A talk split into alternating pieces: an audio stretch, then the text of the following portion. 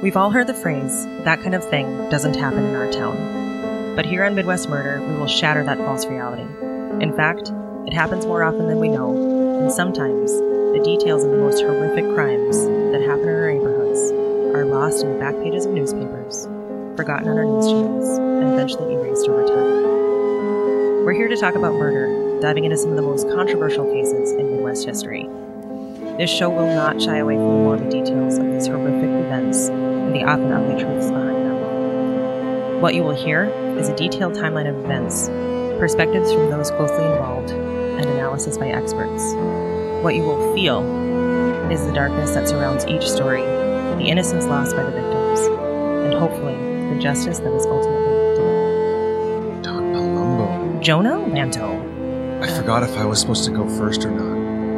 When I say Right. I feel like last time I said the intro and I just was like so excited. I was like, Don Palumbo, I'm here. No, I stopped you actually. Yeah, because it's you know that happened organically, right? Just because I think we needed to take a breath, and it was like there's too much silence. That wasn't Yeah. written into what Mm-mm. we do, but No. it became. It became so now we're that we overthinking it. Yeah. Yeah.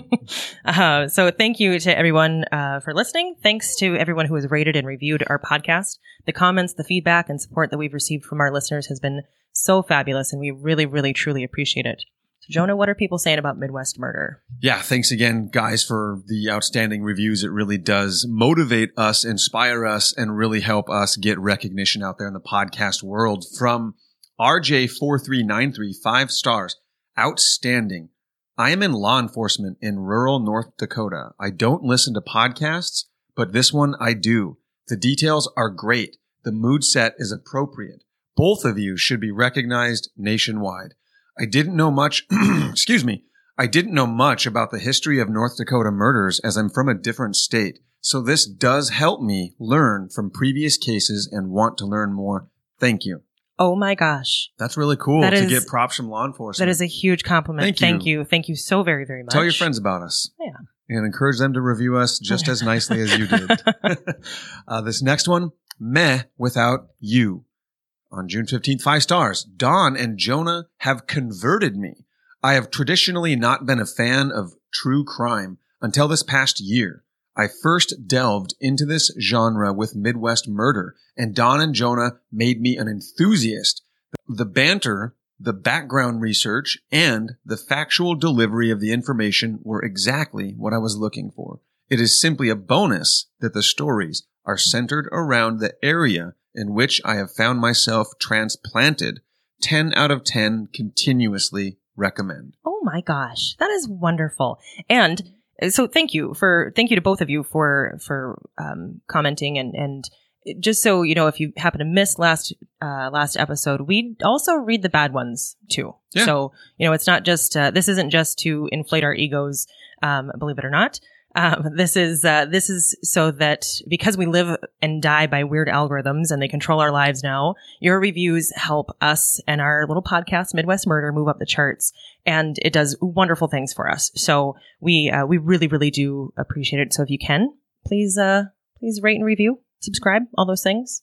Yeah, find us on iTunes. And guess what, Tell me- Jonah, Tell me, something cool. Jonah, this is episode. Are you waiting for it? Like I can't jump drum roll, but um, big big thank you. This is episode twenty. Woo! This That's is pretty awesome. Yes, yeah, We made is- it. We we made it. Episode twenty. It doesn't feel like it, but I mean, like I've I've joked that all of this research, research is starting to affect my social skills. So I do believe it actually. Um, so a huge shout out um, to our sponsor, Shots Crossroads. They've been a part of the North Dakota family for two generations. Homemade is how they can be described, whether it is the giant selection of pies, caramel rolls, eight gallons of ranch. It's it's homemade. There are items on their menu that can't be replicated anywhere else. The the 88, the sour cream raisin pie, the Perrette pie, the gravy, just mm, delicious. And they are a full service truck stop, so you can fuel up, enjoy some great food food in the restaurant, some homemade sandwiches in the deli, or find whatever traveling accommodation you might be looking for in the convenience store. Yeah, swing through on the highway. Mm-hmm. Say hello. Yeah. Tell them you love their support of Midwest Murder. Absolutely. They have online ordering. You can order your breakfast, lunch, or dinner on their website. There was a time that you couldn't call an order. uh, to go order from them. Now we're in the like future. this was, I mean, Future's we're, we're now. talking like decades ago. So yeah. and so it's super cool that they offer that, like so many other places. You can order and pay, and you'll even get a text when it's ready. And if you're not in the area, we're still talking to you.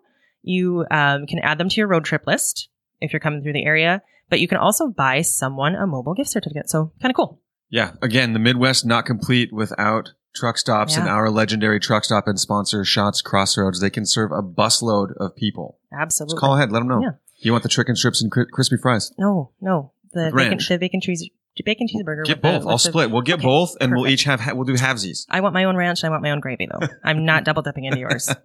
Also, a big thanks to No Bad Design House for our bitchin' logo, CJ Wynn for the help on the haunting and truthful intro, and Eric Michael Anderson for our bone chilling theme music. So here we are. We all have those cases that have changed our lives, and for those of you who have heard our our Q and A after our live shows, you'll have heard that episode three, Jeanna Dale North, was the one that changed my life as a child.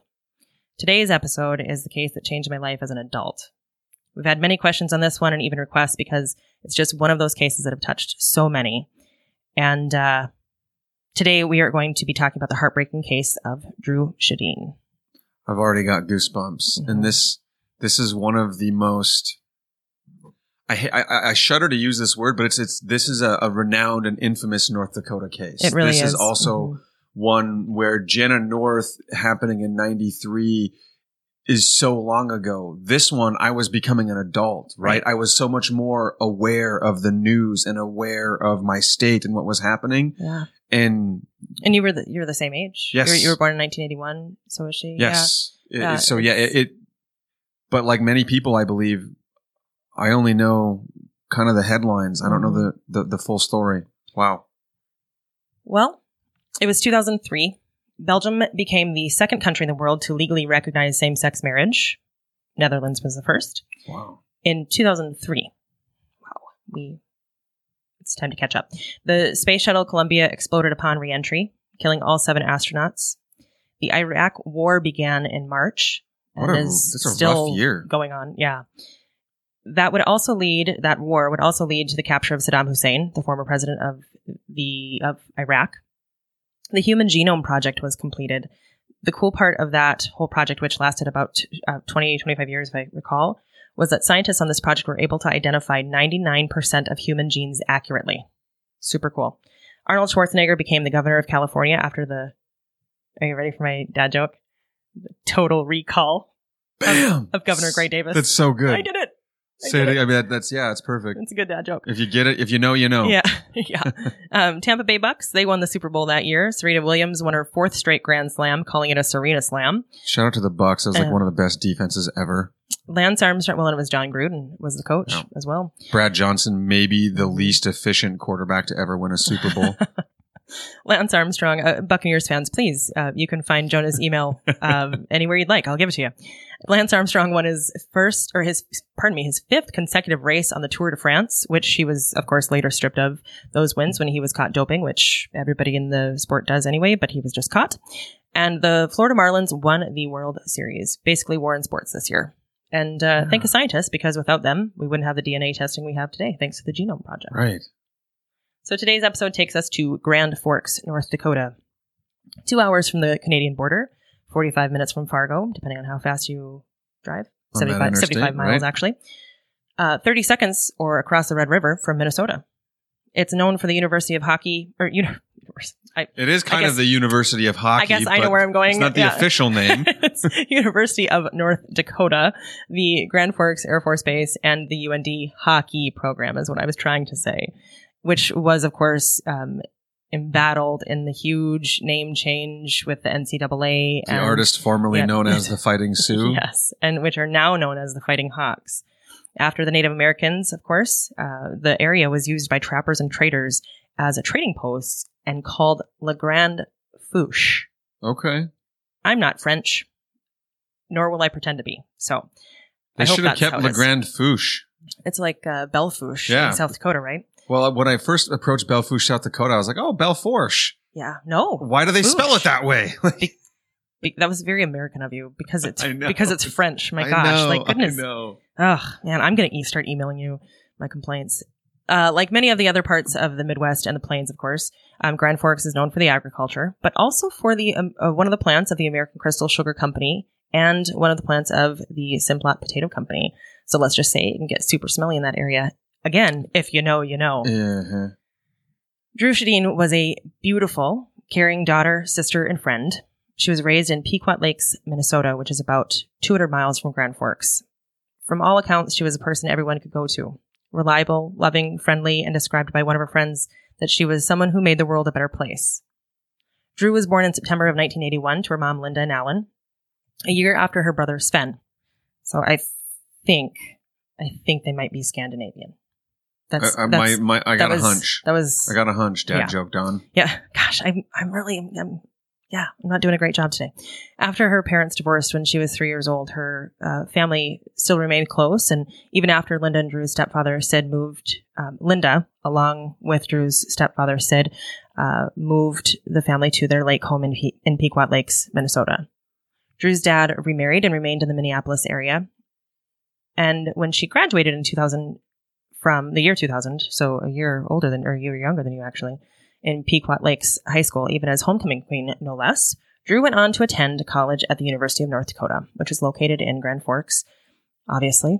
She was artistic and also played a variety of sports like basketball, volleyball, and golf. Kind of the girl next door, right? Being an incredibly active person, it was no different during college. She was a member of the Gamma Phi Beta sorority, volunteering with underprivileged teens, working two jobs, one at Victoria's Secret and one as a server at the El Rocco nightclub, all while attending university with a full schedule. She even interned with the university's well-known aviation program. Well, she sounds just freaking awesome. This Yeah, sounds sounds like a really badass person. Somebody who has ambitions. I, t- I, I admire ambition so much. Oh, es- And- yeah, and absolutely. Especially at such a young age. Yes, You know, that's a person's huge. will to pursue. Right. It's something that that I, as a parent, I want to encourage in my children all the time. Absolutely. On November 22nd, 2003, Dru finished her shift at Victoria's Secret in the Columbia Mall at 4 p.m.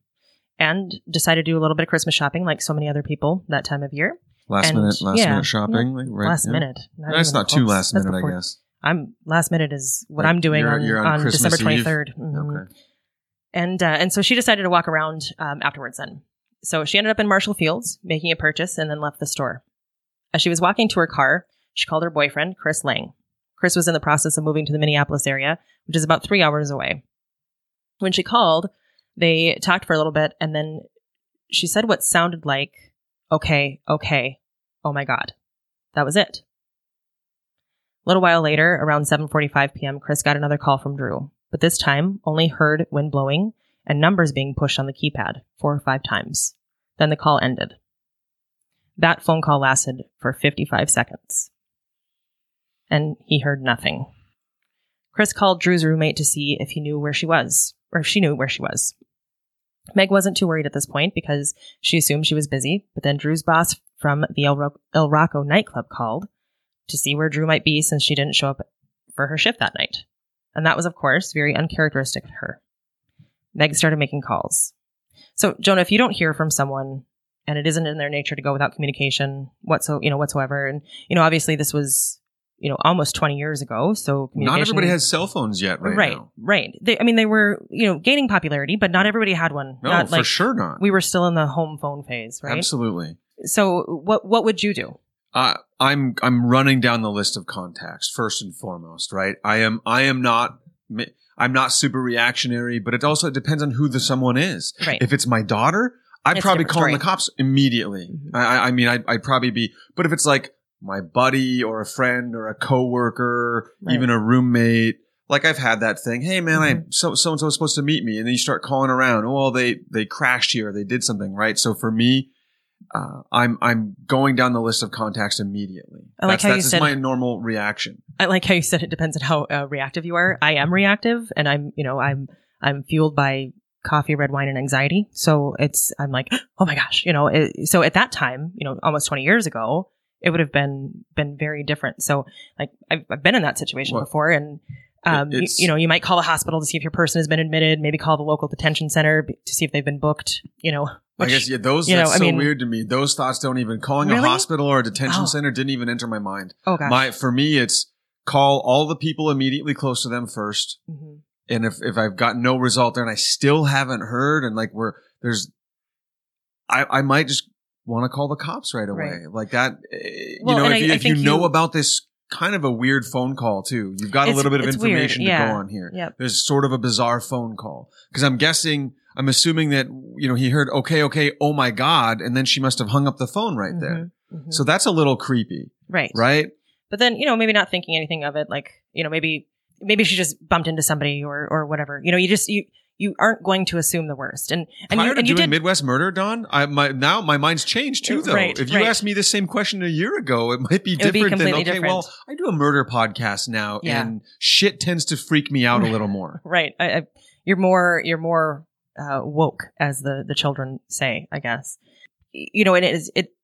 I should also point out too that it depends on who it is. Like you said, you know, it's if you don't get back to me um, for a couple hours, I'm like, oh, he's he's busy. But if Right. it's somebody that I regularly talk to, If it was, So- yeah, so if I'm not- was I'm not gonna- I'm if not it's gonna my call- significant other. Yeah, if it's my yeah. kid, yeah, my reaction's gonna be different than if it's Right. my homie, if it's my best buddy, if it's my bro. You know, yeah, we'll make some calls, maybe swing by somebody's house. Right. I, I'm not jumping to alarmist. Right.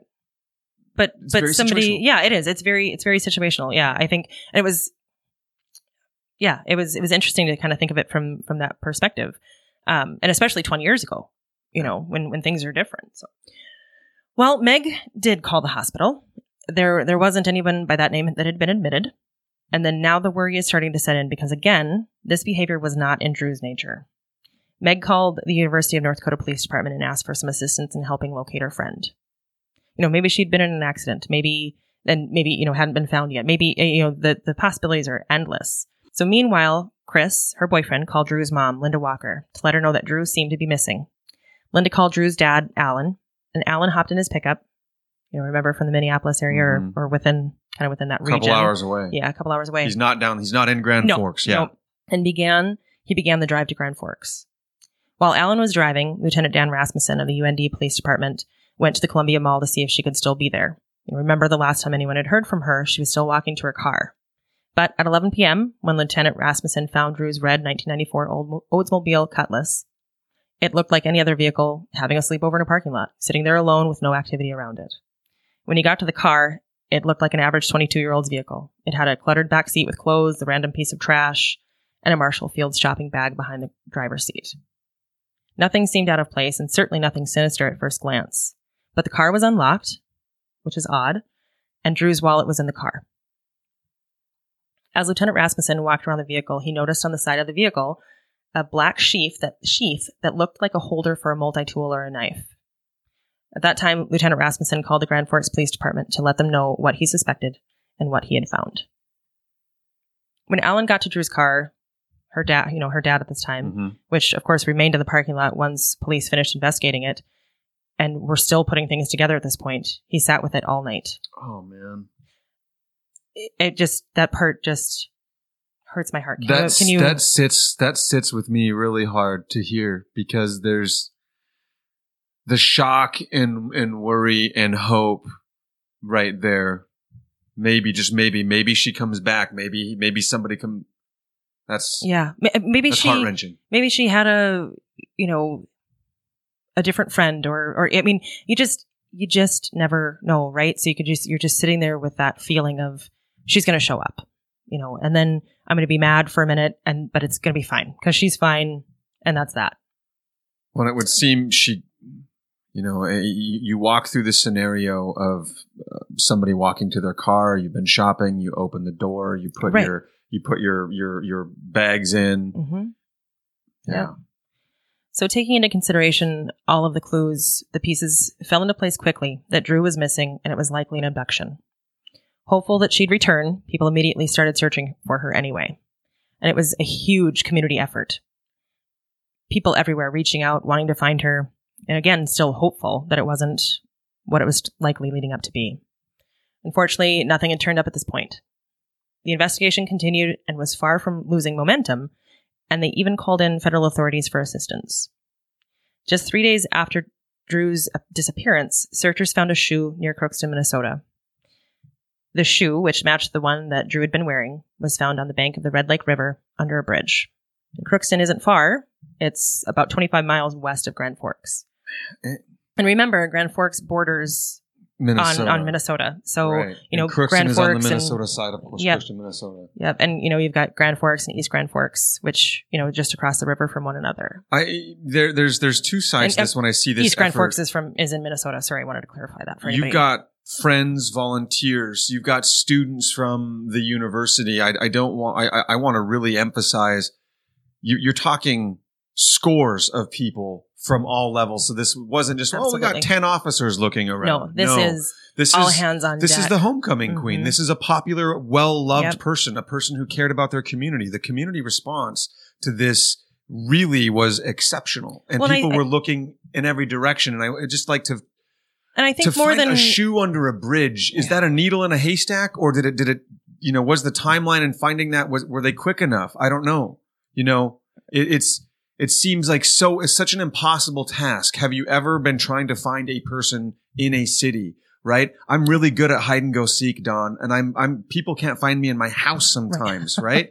You know, and, and like I just look at these forest games, and this is this is this is outside of the city that she even lives in. Yeah. You know, and um you know, so that was one of my questions. It's a it's a great thing is how, you know, how did they go about or how does that happen?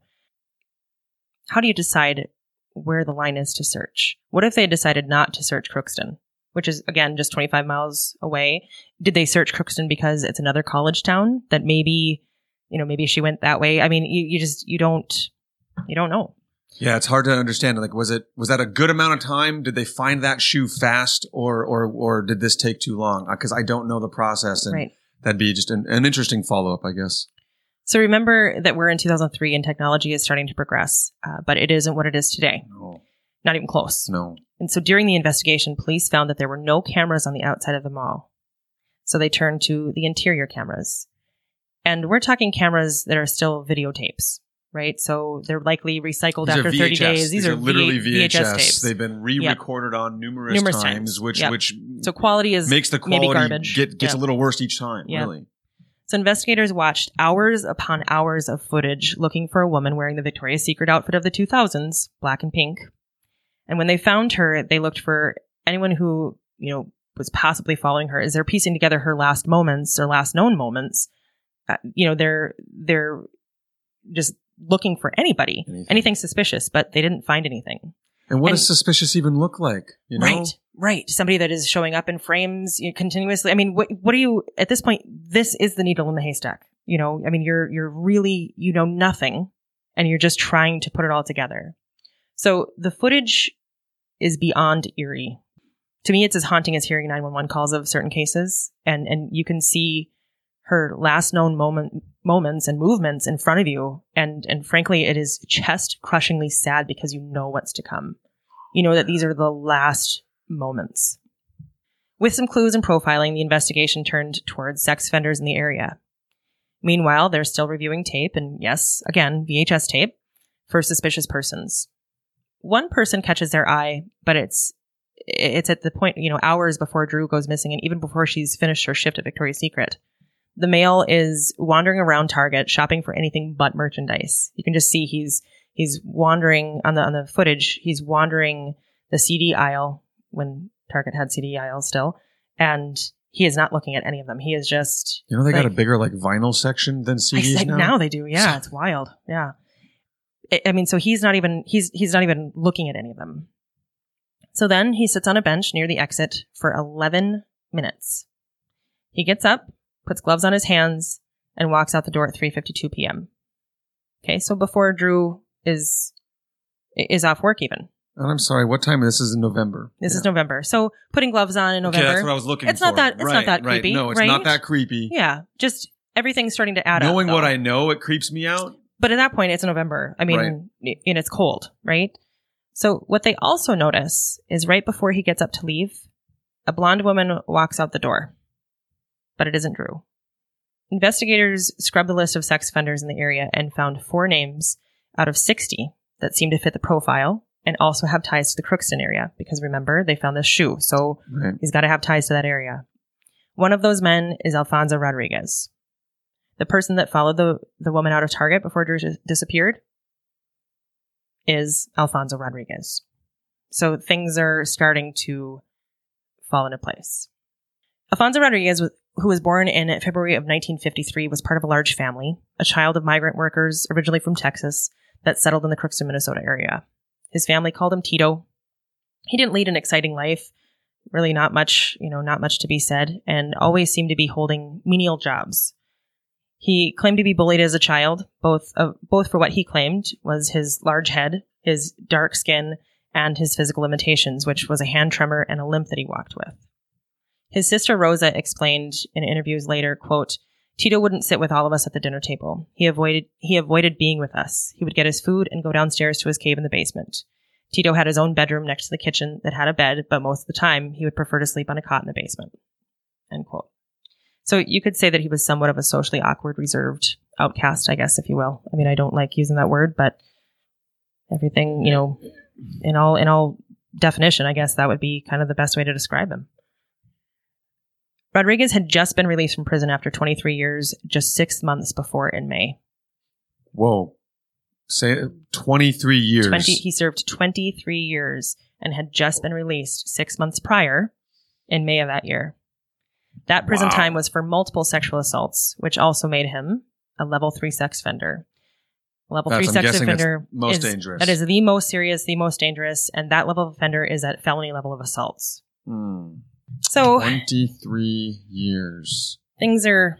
Level 3 sex offender. I mean, the guy is the guy is This is the kind of release uh, I'm feeling like will make everybody question releases. For sure. Absolutely. Investigators paid a visit to Rodriguez at a job site in the Grand Forks area uh, where he was employed. And after some discussion, in, you know, investigators search his vehicle. They find a knife, like a knife tool kind of thing, soaking in a chemical of some sort in the trunk. That knife matches the knife that belongs to the black nylon sheath found by Dru's vehicle by Lieutenant Dan Rasmussen. Also in the vehicle, they find some blood, which would eventually show that uh, that blood would match Dru's DNA. So at that time, on December 1st, 2003, barely a week after Dru went missing, Alfonso Rodriguez was arrested for the kidnapping of Dru Sjodin. Wow. One one week later. When asked about his whereabouts, um, since you know he was placed at the mall at that time that, that Dru was there, he said he went to see a movie, and that movie was Once Upon a Time in Mexico. Except, homeboy didn't get his facts straight because that movie wasn't playing that day At all. at that place Ah. or anywhere in the area. Not a not a great alibi. So, I think it was safe to say that they had their guy. At this point, they're assuming that Dru is not coming back alive with, with what they found in his vehicle. And they still hadn't found her or her remains, but everyone continued to search. And uh, and I'm I'm assuming once they they had their guy, he was all I'm innocent. Of course, he, he, There Yeah. was no there was no okay, you got me. Here's he pled not guilty. And he this is- wasn't, this is a rem- I want to I want to give these guys a little bit of credit here because that's a that's a pretty remarkably quick turnaround to find oh, for somebody sure. This is responsible December for. 1st. She went missing on November 22nd. This was it- December 1st. There's so many of these cases where people are you know missing. Look at Jack Scholl, who we Right. did, and, and was missing for over a month, and Mhm. We're talking. it doesn't 10, like make 10 anything. days. It doesn't make anything better. But geez, that's quick on the part of of, of the efforts here. Yeah, yep. So later that month, of course, we're talking, you know, December. It's cold. They postponed the group search due to weather, but were able to pick it up again in, in late February of 2004 as Rodriguez awaited trial. So mind you, during that time, they did not, you know, the family and the close, the close, you know, close friends and, and those things didn't stop the search. It was just the group search, you know, but they were, they were continuing.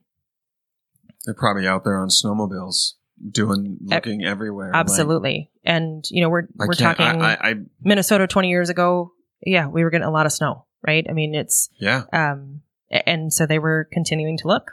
It's not. Yeah, yeah. You're, this is this is not great searching conditions. Right. Absolutely. I mean, Not it's cold. You know, that's why they had, I mean, they had postponed that search anyway.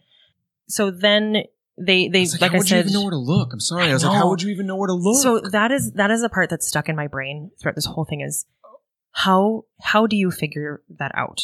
You know, I mean, so is it fruitless sometimes? you know, and and and again, you know, it's there's obviously there's likely information out there that we don't have, right? As you know, and so I'm sure there's something that led them to the areas that they were, you know, Well- to be to be searching. you know- you've got your guy, and you know he has ties to Crookston. So then, okay, let's So search, obviously, let's start searching all the bogs and fields and whatever in that area, Crookston, especially but finding that shoe, you know, bringing out cadaver dogs, all of that, you know, all of all of those things, you know. But the shoe but by even the river. Do you know? Did they did they scuba the river? they did. So Yeah, they even searched the river. They searched did. the river pretty Mhm. extensively. Yep, Okay. Yep, yep. So the as Rodriguez is awaiting trial, um, you know, time is marching on, of course, and still no answers. Um, but the the group search was was continuing, and you know, of course, in the spring, snow starts to melt, and April seventeenth, two thousand four, those around Dru's life would be changed forever. While searching a ditch west of Crookston, after snow was melting, human remains of a female were found. The body was face down, partially nude, and the female's hands were bound behind her back. She had been stabbed, beaten, and had a five and a half inch laceration on her neck. Also on her neck, there was a rope that had been tied and remnants of a shopping bag that would indicate that the bag had been placed over her head at some point. As everyone suspected already, it was confirmed that those remains were Dru Sjodin's. The medical examiner couldn't pinpoint the exact cause of death, but it would have either been from exposure, the neck wound, or suffocation. Alfonso Rodriguez was, you know, of course, awaiting kidnapping trial, but he was now charged for her murder, which would, of course, change everything. He wouldn't be tried until 2006. So Seems like an awfully long time to get this man to trial. yeah, and it's so the the interesting part in this case is that Can I stop just yeah, for please, one second? yep, yep, Her half naked body in the ditch. It it seems like that would have been found sooner. Like that just you know, again, no fault to anybody. I like it's a body in a ditch. So here's How what um, what like how so- is it not conflicting reports. Some have said ditch, some have said ravine. okay?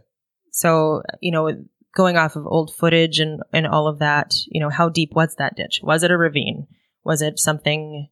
You know, plus there was snow. How soon after did it snow? It was it, yeah, it was November, so Mhm. if there's snow on the ground and it snowed right. within the, the the few days, I guess you could the body could be covered, and especially if it was in a deeper ravine. Because when I hear ditch, I'm thinking I'm driving. As you're driving the, down the highway, you see it. driving on the highway, Yeah. you see it, or even on a Yep. dirt road, you see it. It's a ditch. You, you know, Yep. you, you can see if there was. Generally, I mean, I look at ditches all the time when I drive, Right. Yep. and, Yep. and that. Okay, so if a deeper so ravine. if it, if it was a you know some just- some of it yeah some have used the the the term ravine some have used ditch you know so even just cutting that in half right and it's going to be a deeper maybe a deeper ditch is what I would go with you know so it's what It wasn't you know quote high. It wasn't just the, these guys were. I want to. I just want to make sure they're not missing something that was pretty obvious. yeah I don't I don't think so Okay. I mean I don't I don't think so you know so at, at this point you know and so then you you put yourself in the in the family and you know even Chris Lang's shoes right? So he was the last person to he was the last person to talk to ever her. hear her voice. and so at at five this is hang on let me this is the interesting part. So when when he or when when dru called it was at exactly so she left uh, according to the the videotapes dru left marshall fields at precisely 5 p.m according to security cameras on the camera you see her put her arm or her like her hand her arm up to her um, right ear That's the phone call. She's and that's the call that Chris. she's calling Chris at that time while she's or exiting. calling him or getting the yeah, call. Yeah. yep, she's calling him while exiting the store. So she's walking out to her par- to her car, talking. You know, she had just she had just bought a Coach purse at Marshall Fields, and you know one of the one of the reports say that it was you know it was on sale. It was like clearanced, right? So we're talking, you know, in 2003, it was a designer purse. it's clearanced. Um, I mean, it's still a designer purse, but clearanced. Then she had a discount and a and a gift card for it. I mean, so she's you know likely exciting. Maybe it was maybe it was a gift for herself. Maybe it was a gift for somebody else. But she is, you know, she is talking to talking to Chris and just excited, right? Yeah, just moving on. You know, she's Yeah, got to she's got to work tonight. Her boyfriend's moving. He's you know at the at that time, and that call. So when she said okay, okay, or what Chris thought, you know, that's I mean that's what she he put together, like, right? right. The call ended at 5:04. That's when she hung up. So at 7:42, that was when uh, that was when he received the the call from her again at 7:42. Interviews with him or coming from interviews with him, he thinks that that was the killer trying to turn off her phone and hang up her phone. So according to reports and her her cell records, that was still pinging off a tower near Crookston And near, you near think you, Crookston, and you as of that morning, Dru made that call and then he shut it off, or he was just trying to shut her phone off and accidentally called the last person? Because you're talking flip phone era, right? here. Oh yeah, absolutely. It'd be easy to fat finger and accidentally call Mhm. somebody, Yep. much easier than it is now with our touchscreen phones. and somebody who had been incarcerated for 23 years. you don't and know how to use a cell phone at all. No, No, like, you- what you is- really- what a literally don't. machine? Yeah, Right. seriously, that's like you. That's that's actually a really astute point to to note. This is somebody that that's a foreign object to them. Right, right. But you know enough to know, well, this could This- track where I'm at. This, Yeah. what if this tracks where I'm at? I mean, we, I have, we have former cases where people went in and thought that the government could just listen to their actual Mhm. phone calls on their Right. phone. So Right. this is how little sometimes understanding There are some people of that these probably still criminals think that. have yeah, of this technology. So Yeah. y- Yeah. yeah, he's probably trying to sh- shut it off, fat fingers it, accidentally calls Chris. And this was and that's what that's what about Chris three thinks. hours Yep. away. That's a, and that's what that's it what all Chris already thinks. happened. Chris thinks that it was a mistake that he just called the last person that she was talking to. It's just so freaking creepy. 55 What did he say? To, what did this creep say to her in that in those moments? Right. Drop, drop your stuff, right? And it- like, what was it? And okay, okay. Oh my God, Dru's obviously prob- probably scared. Probably doesn't even know what's about to happen. A- And, and, you know, like, Well, and it was a flurry of activity because he dropped the sheath to his his tool, right? The the, the knife, the multi tooler tool, like knife. well, and he, if he's thing. little and somewhat gimpy, no offense, Mhm. but he's got the, he's kind of got the gimp Yep. as as outlined, and Yep. uh, Yeah. I mean, so it's a it's a struggle. She was taller, right? So she. I'd like to think it was a struggle. I hope so. I mean, just from all accounts of what you know, who she was, how she was. She's an athlete, you Yeah. know, a go getter. I I Yep. I, I want to believe she fought, Right. you know. Yeah. I mean, you know, and and that's the part I think as a as a survivor of of uh, of a victim like this, you know, you you can get caught up in those those last moments of somebody, you know, like how like I, I can't imagine. I mean, me as as just someone who was touched in the community, thinking of that, like my goodness, you know, and then it's always, you know, what would I have done in that position and and or in that, eh, you just you don't you don't know, No, no, you don't know. There's no there's no tough talk. right? But I, I right. want to. I, I just want to believe that that she fought. You I, absolutely, absolutely. So again, this you know it, it's going to take it takes a while to build this case against Rodriguez, and but the part that keeps delaying it is it was then decided that it would be tried. It was bumped to a federal crime Okay. because it crossed state lines. Because it crossed state lines. All right. Well, you got kidnapping into murder. I mean, Right. that's- yeah. Yeah. I've So because he a lot of times yeah. when you when it, you get both of those two, Mhm. even when it doesn't cross state lines, I've seen plenty of times where that becomes federal. federal. So, yeah, I mean, so he wasn't going to be tried in district court, you know, or, or Grand Forks Right. County specifically. It was, um, it was federal court, right? So as we've talked about in other in other cases, you know, Grand Forks, Fargo. Now they try things in Fargo. It was, you know, they they did a change of. I mean, so we're talking about a like, okay, well, we need to file these charges and then bump them federally. So then you're getting the U.S. Attorney's Office, Drew Wrigley specifically, um, involved. Then, then because it is bumped to federal, the death penalty comes into into play. You know, so neither Minnesota nor North Dakota have the death penalty.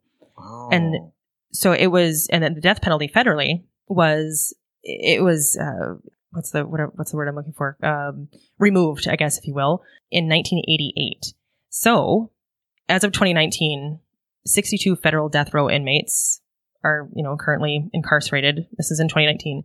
And then after being reinstated, so the, the death penalty in 1988, 78 have been sentenced to death since, only three of which have been executed. So, I mean, they're We've moved away as a society from from from that, yeah, we really yeah. have. which is a completely For different. better or I mean, we could do an can- yes, entire yep. we could do an entire show on that.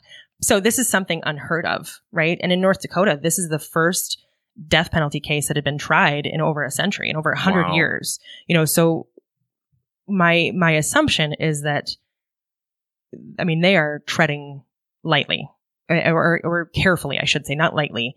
I think they're dropping the hammer, but treading carefully to make sure that it is done by the book and- Procedurally and, correct. yeah, so that they don't mess us up because none, nobody in our lifetime was, I mean, during this case or that had a, you know, had an active involvement in the case.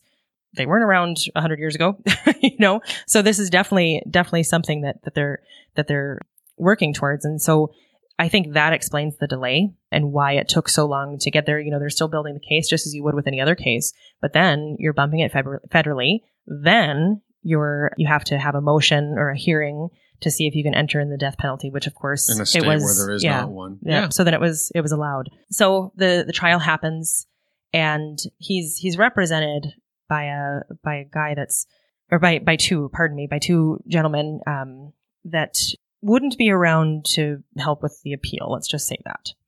So the in August of 2000, 2006, August 30th, he was found guilty of murder and kidnapping.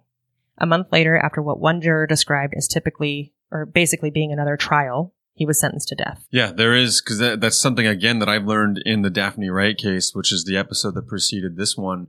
The convicting of of murder and or kidnapping that's one trial. Then there's a separate, and it is a shorter trial to Mhm. determine. Bas- it's Oh, basically a trial. It's a death penalty. yeah. It's a second. It's a, it is a full second trial. There's a there's a Mhm. different opening. There's an opening step argument. There's a closing argument. It Right. has all the formalities, but And you, you have to- call in a bunch of new witnesses or right. anything. You Like, have to prove why death is Yeah. necessary, why the penal- death penalty is necessary. Yeah, they're they're in that case. I mean, you you still call in some witnesses, uh, like in the Wright trial, Daphne Wright trial, for example. Her mom testified during the capital part of the trial. So, anyways, there there is that. But I I did not know that. It's a very to me interesting layer of our legal system. It's not just you're found guilty. Oh, okay, death. You're found guilty. Also, um, we're gonna you, you- you're found guilty of murder, capital crime, also the death penalty. Right. No, it's you're found guilty. Now let's let's take you to trial to see if what you have done is vile and depraved enough that we want to put that you on death row. Exactly. So after being convicted, his attorney said, "quote Oh man. Uh huh. It doesn't reflect the heart of the community. It reflects the fear of the community." End quote. I'm sorry. Rodriguez's defense attorney said that. Yes. Whoa. Whoa. implying that the, the death penalty is or or that ruling reflected the fear of the community. Well, they did So- they did he get convicted of the death penalty or not? Yes. this- so he was given. He, oh, I yeah, he was sentenced to death. Yep. Okay, Yep. so so Yep. he was guilty for the regular trial, And and then then, was also was sentenced to death in the Yes. capital trial. Okay, Yes. yeah, yeah, yeah. And that says that after being convicted. so Whoa. so what? I mean, sentences are sentences are given to deter, punish, and rehabilitate, and or rehabilitate. But like, I mean, they're, not. They're they're not. You're there. talking so, about so, a man who just got out after 23 years. I'm Yes. sorry, but that so saying that it doesn't re- that, that, that voting on the death penalty or, or deciding the death penalty doesn't reflect the heart of the community it reflects the fear of the community um yeah like what what is what is even what's the point of that you? quote? and Sometimes it's better to keep, just keep Just- your mouth shut. just keep your mouth shut It really like you sound like a you sound like a dipshit you sound here. you sound like a jerk at the very At- at the least. very I mean, least, you sound like a jerk. You, sound you sound like a yeah it's a very callous statement, very, Very. cold statement. It's very not well thought out in my mind, and and it you know prisons are supposed to be correctional facilities, and in my heart, I want to believe that we can get people through that system, and it can serve at, as that function. Simply, it's not the case every time. right And this is this is a situation where Alfonso quote unquote did his time, but was clearly not ready. he was not rehabilitated no. no there was there was and and and, and, Absolutely and, not. and, and, and a beautiful young woman had to die because of that because we got it wrong because our justice system and society got, got, that one wrong. We did. Yes. Yep. There's, I, I mean, I, I know it's going to sound dramatic, but there's, uh, you know, her, her blood is on the, the justice system's hands. It, it really is because that guy should have never, you know, eh, there's also limitations too, right? But, but we have to make sure that we get these things right. Like that's the whole point. It is. So of course, you know, he was sentenced to death. So there comes the, the appeals. You know, it's like an automatic appeal basically. Mm-hmm. So in the appeal, there were 21 different arguments presented. So, I mean, it's a lot. It's like a 270 page document. So one of the things that was brought into question was the acid phosphatase testing, which of course is semen found in the vagina and the cervix. Okay. And so with that, you know, they went through this whole argument about, you know, the the medical examiner and and you know the time frame if her body had been sitting there since November, you know, uh, like how long would it stay? Well, the the frozen weather is going to preserve that. You know, how long is it preserved for? All of that. I mean, it's it is it was a it was a big part. So um so Do- do- then I know some of the some of the documents were, t- were were you know many of them, if not most of them, all of them were sealed for this one. Do you know in the medical examiner in that this acid phosphatase testing was it positive for his semen in her? so it didn't so I don't know that you can do DNA testing is is Okay. what I- is what is my understanding. So if I'm, I'm if I'm incorrect in that, you know, it's it's not like it's there's not DNA testing. It's just that it shows semen, think- and then there was evidence of sexual assault. Okay, so, there's evidence of sexual assault, but Yeah. they couldn't conclusively say yeah, this is for sure his. This is this is okay. Right. Yep. So then also brought into question was the relevance of his prior sexual assault convictions, which I'm I'm sorry. How how do you how do you bring that how do you not bring that up? Yeah. I mean you you have to. Yeah. So it, it's just it's you I- know I- then then what he did was um when when questioning the the prior sexual assault things one of the one of the previous victims was brought in as a witness. was was brought in as a witness Wow. and, and said I'm surprised that- they allowed that. Honestly, right um, well but it was that was part of yeah that was part of the thing and, and so during the appeal they called that into question because she was asked if it you know or she had said that it caused serious bodily injury and during her testimony. And so he called that into question. The the the appeal attorney called it into question because she wasn't clinically diagnosed with PTSD oh. So this is this is the blame the victim yeah. um, this is the blame the victim culture that has to we have to we can't do this anymore. So she was questioned because he was convicted of sexual assault on her. on her and But she, but, but- she's but not been diagnosed with PTSD. clinically diagnosed Wow. with PTSD and so therefore it shouldn't have been able they shouldn't have been able to enter it into evidence that proved that uh, you know basically or because they couldn't prove that she didn't suffer serious bodily injury it's I, I I understand that questioning but also I don't because it's slimy it's disgusting I, I don't when did it become okay to do that you know I mean this is there's just layers of of, of issues so anyway Unfortunately, the- it happens more often than than most of us know. Right. Yep. Then also brought into question was the excessive victim impact testimony during sentencing. Uh, I'm I'm sorry. What? So they don't the so those left behind don't get the opportunity to say I've yet to see that one in an appeal. Excessive Right. victim impact. like testimony. he is just he is just layering how big of a jerk he is in my opinion. That's that's my personal opinion.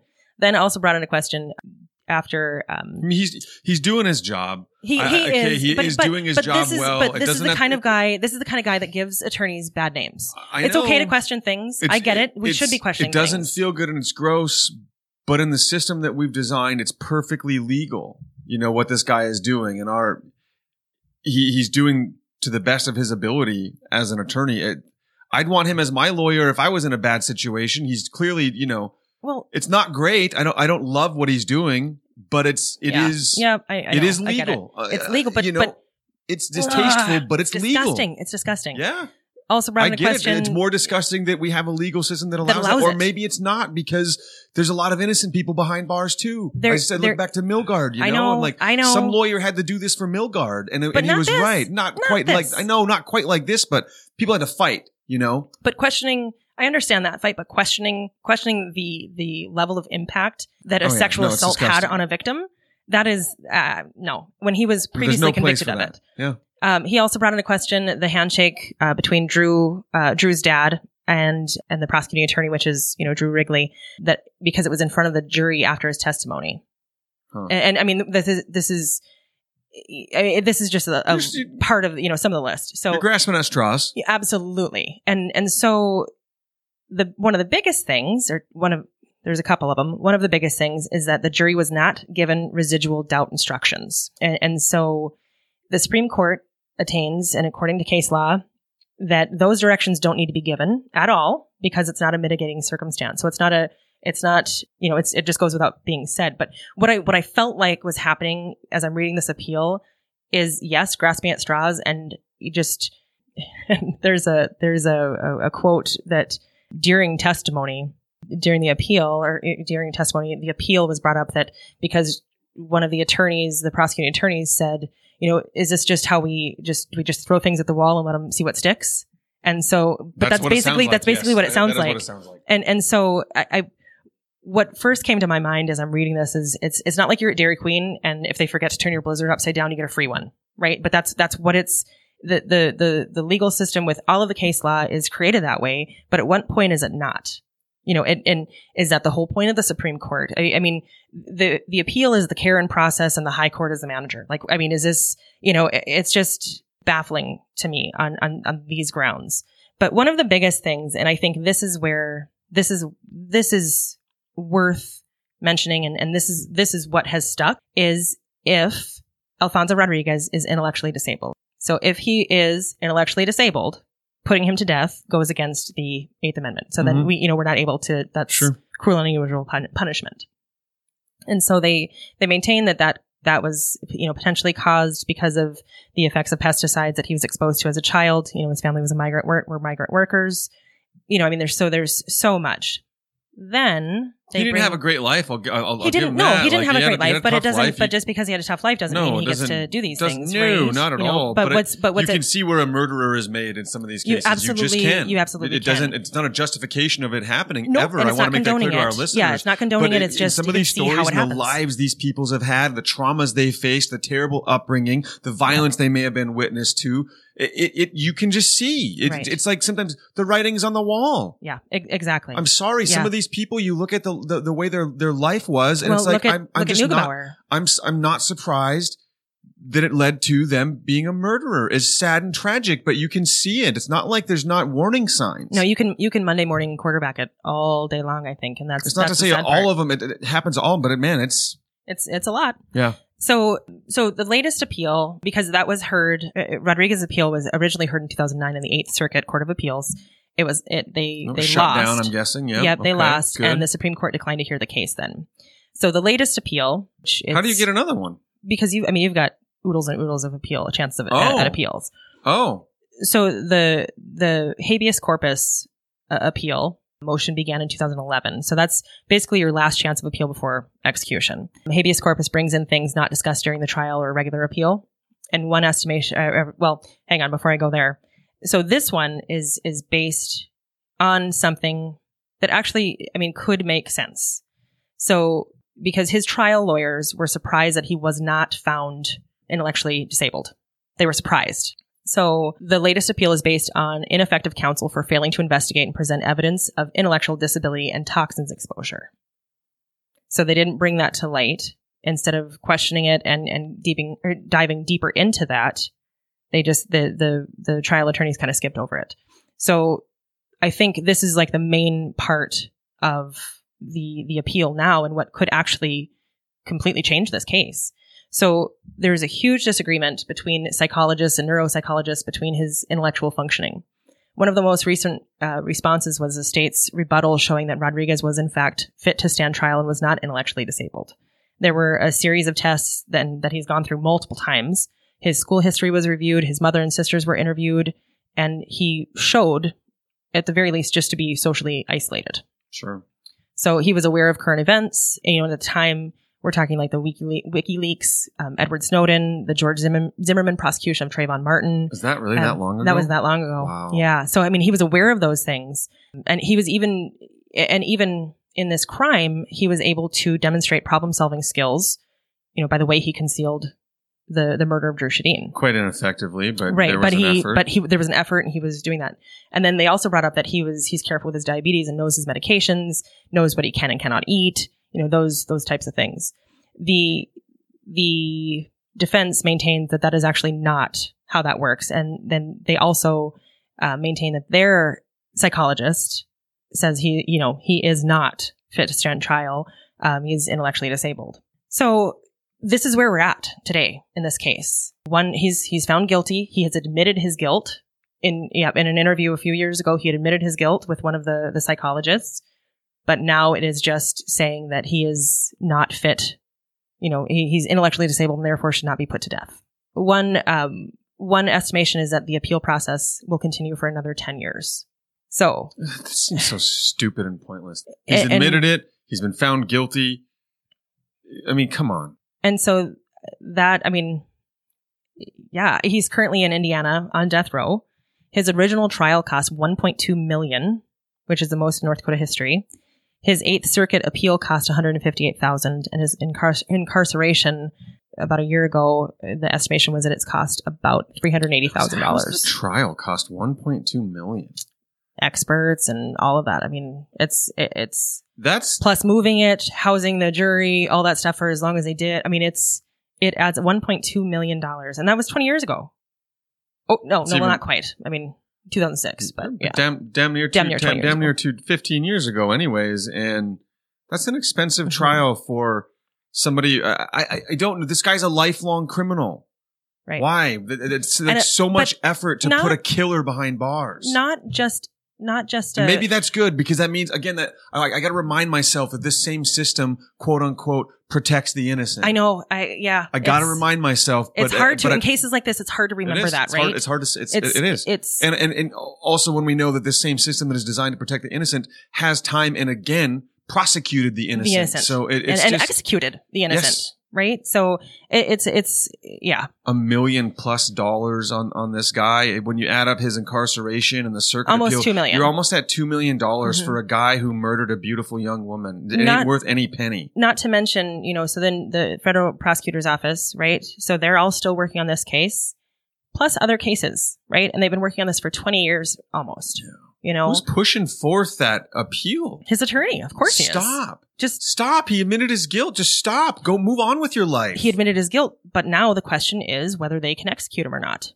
Because so then just say, well, you know what? We're not going to execute him. We'll let him sit there. Just call call it good. Stop spending money on this. Stop putting this effort in. It's it's the, frustrating. the the prosecutor's office, their their experts say that he is is competent enough. He is I don't want to say competent enough. I don't to mean it that understand way. what he was doing. He is he Right. is not intellectually disabled and can understand what he was doing. Yeah. Therefore, the death penalty should stick. So that's where the disagreement comes in, right. right? So it, this this case is not. Eh, I mean, it's far from it's far from over. It's never over for the family and friends No, of Dru Sjodin, course it's and not. no, it's and you know so how did this change life for people and for women specifically college age women we were terrified leaving work we used the buddy system and, and this is the case that cemented the fact that we will always have to be aware of our surroundings. Leaving work on the phone shopping someone is always watching and someone can i mean we can be taken like that. And it's it's it's terrifying. This is the one like i mentioned at the beginning of the show that this is the one that has changed my life as as an adult. And and one that not only do I use the Jeanna North case, you know, but this is the this case also that I I make sure that I am always aware of what I'm doing in the parking lot. I might look like my phone is my nose is stuck in the phone, but I mean I, I'm teaching my kids, my my daughters. You know, I can't I can't imagine going through this. I can't imagine my daughters going through this. I, I just and, and it's it's changed things. So Linda Walker, uh, Dru's mom, has become a major victims advocate. She has pushed for for so much and and has made just great strides uh, you know as a as an advocate. And so i'm going to read her bio. She's she's part of the surviving parents coalition. Uh, linda walker is the mother of dru sjodin who at age 22 was kidnapped from a mall parking lot. Uh, linda walker has since become a tireless advocate of women and children speaking out against the violence that too frequently takes aim at them. Her journey has taken her through the country as she speaks to college students law enforcement and the media to raise awareness and rally support for legislation. And it does it does go on to, to speak a little bit more about what she's what she has done, which is commendable. And uh, you know, because dealing with such a horrendous loss. You know, I, I, I can't imagine. And so to be able to, to take that and, and fight for good is, uh, is amazing. Um, her husband, Dru's stepfather, Sid Walker, passed away from cancer in 2011. And Alan uh, Sjodin, who's now retired, still hopes for for justice. And when talking about an appeal hearing in 2003, he said, "quote Justice will be served. We aren't going anywhere. We will be here." And they they go to every hearing, hours away. They they go. In 2005, Dru's Law, uh, 2006, kind of both, uh, Dru's Law, which is part of the Adam Walsh Child Protection and Safety Act, made major changes to federal sexual abuse, exploitation, and transportation crimes. It created new crimes and also, or like new charges basically if they need to, and also increased sentences for established crimes. The Walsh Act was signed into law finally then in 2006 the National Sex Offender Public Registry was named for was renamed to the Dru Sjodin National Sex Offender Public website, which quote provides information to the public on the whereabouts of registered sex offenders regardless of state, territory, or tribal boundaries. As it always should have been. Yeah, absolutely. We're way late in that, but we won't, we won't go there. So sources for today. This is the first case that I haven't been able to pull all of the reports that we typically do, you know, from uh, case, uh, case files, court documents, all of that stuff, because the case is still an appeal, and of course will be for in the you know in the foreseeable future. You know, so everything is still sealed. And there was even a hearing not long ago, I want to say within the last year or two, that that brought that seal into question, and it remains that way. So one estimation again is is that that will be that way for another ten years. You know, so that they're not going to unseal those those documents with with appeals hanging in the in the wind there. Um, so other sources, uh, the Fargo Forum federal court documents, the ones that were unsealed that I was able to get, uh, the Dru Sjodin National Sex Offender public website, and the uh, See No Evil episode of Watching Drew. I, I do recommend it. It's got some personal interviews with with those close to her. So Thanks for joining us for this episode. One of our awesome listeners coined the phrase came for the Midwest, stayed for the murder. Stayed for the murder. So be sure to subscribe, rate, and review. Thanks yeah. for listening. Big thank you again to Shots Crossroad for sponsoring this episode of The Good Talk, our legendary local hometown truck stop, truck stop, truck stop here in Minot. They're available for you 24 7. Pie, breakfast all day, steak, all you name it. Ranch, it's all delicious. Gravy. Get your ranch fix at Shots Crossroads. Thanks, guys. This is Midwest. Thanks for listening.